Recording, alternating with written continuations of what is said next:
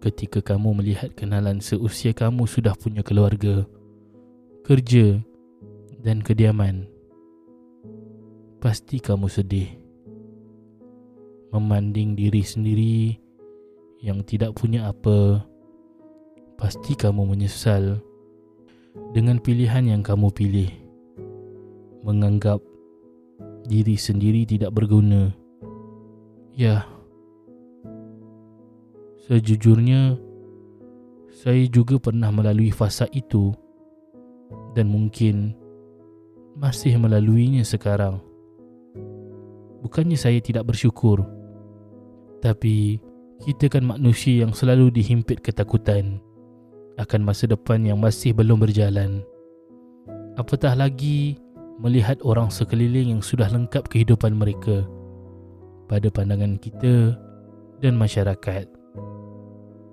Kenapa kita hanya melihat hidup ini seperti satu perlombaan? Siapa yang capai dahulu, dia adalah juara. Sedangkan betapa ramai yang rebah setelah mereka juara. Sepertinya kita bersedih hanya kerana kita masih tidak memilikinya.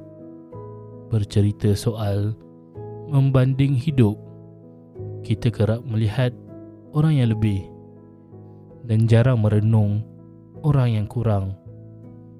Barangkali itu yang bisa menempelak kita Menyedarkan diri betapa beruntungnya hidup ini. Jika progres hidup kamu sekarang terlalu perlahan Tidak mengapa. Langit sahaja tidak selalu cerah. Kata Firsa Besari Kita perlu kecewa Untuk tahu bahagia. Dengan kurang Baru kita sedar bahawa sejauh mana nikmatnya memiliki sesuatu itu justru kesedihan kekecewaan hadir bersebab. Kadang ia mengajar untuk kita bersabar. Kadang ia mengajar bahawa tidak setiap yang hilang itu perlu terus dikejar. Kadang ia mengajar supaya menghargai apa yang kamu masih miliki Tiap orang punya garis waktunya sendiri. Jika kamu sedih dengan progres hidupmu, tidak mengapa untuk bersedih dan kecewa. Tetapi ingatlah bahawa kejayaan, kebahagiaan itu punya definisi berbeza untuk setiap orang.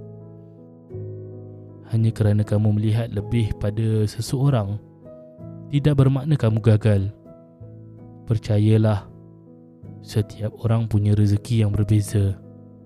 Bahkan yang terlihat di media sosial hanyalah sesuatu yang ingin dipamer untuk dilihat orang.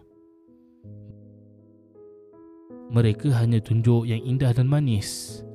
Sedangkan di sebalik itu ada banyak hal yang disembunyi. Tidak semua yang indah adalah bahagia.